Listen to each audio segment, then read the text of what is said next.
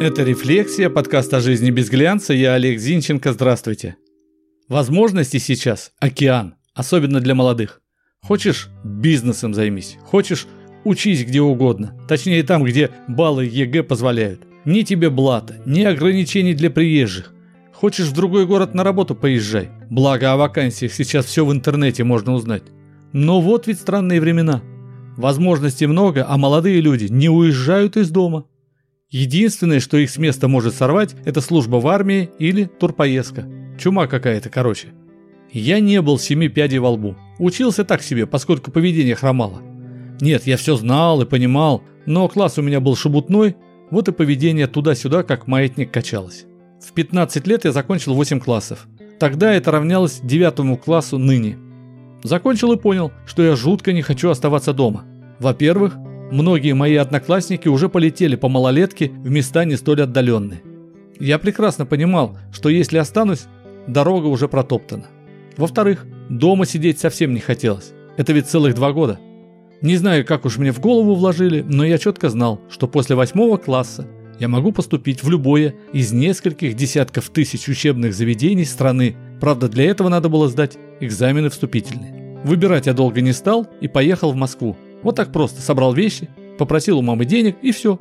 Меня отговаривали все, соседи отговаривали, родственники, москвичи. Лишь учителя молча прятали глаза. Оно и понятно, чтобы поступить в Москву, нужно иметь либо мохнатую лапу, блат, то есть, либо багаж безупречных знаний, либо безмерную наглость. Вот наглости у меня было хоть отбавляй, а знания здесь все решалось единой образовательной программой на всей территории СССР – и прекрасными справочниками для поступающих в вузы и техникумы. Восьмиклассникам светили только техникумы. Вооружившись справочником для поступающих, я стал выбирать техникум.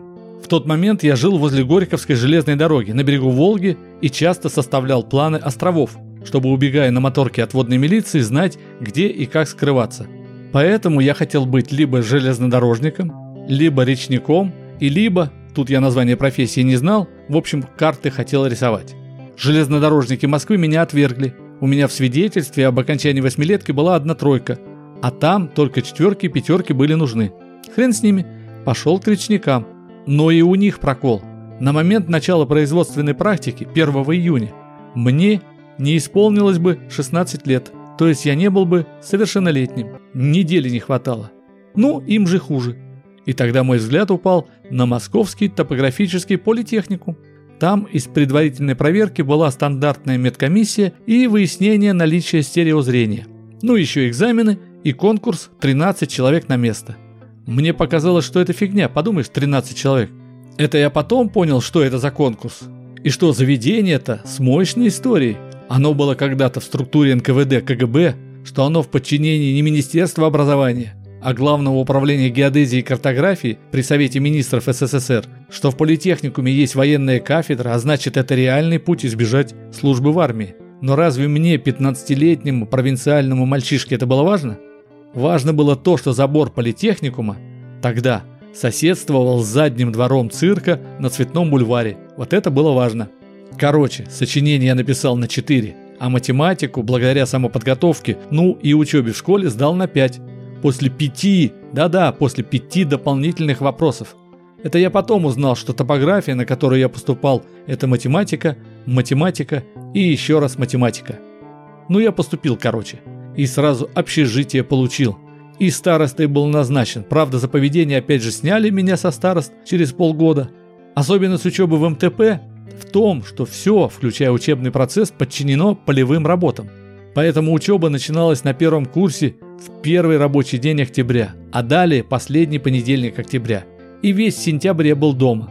Поэтому на улице соседки долго обсуждали, что я, мать, дурю, что никуда я не поступил, а просто месяц слаботрясничаю.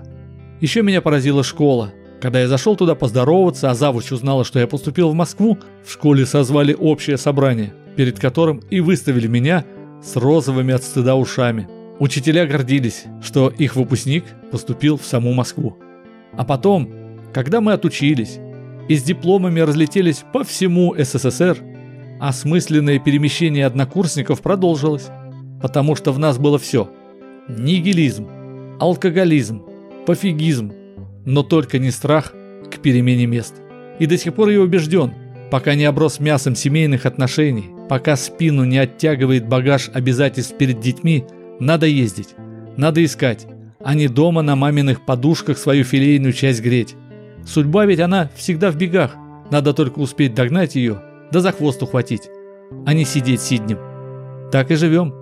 Это была «Рефлексия», подкаст о жизни без глянца. Я Олег Зинченко. Жду вас в сообществе «Рефлексия» ВКонтакте. Ставьте лайк, подписывайтесь.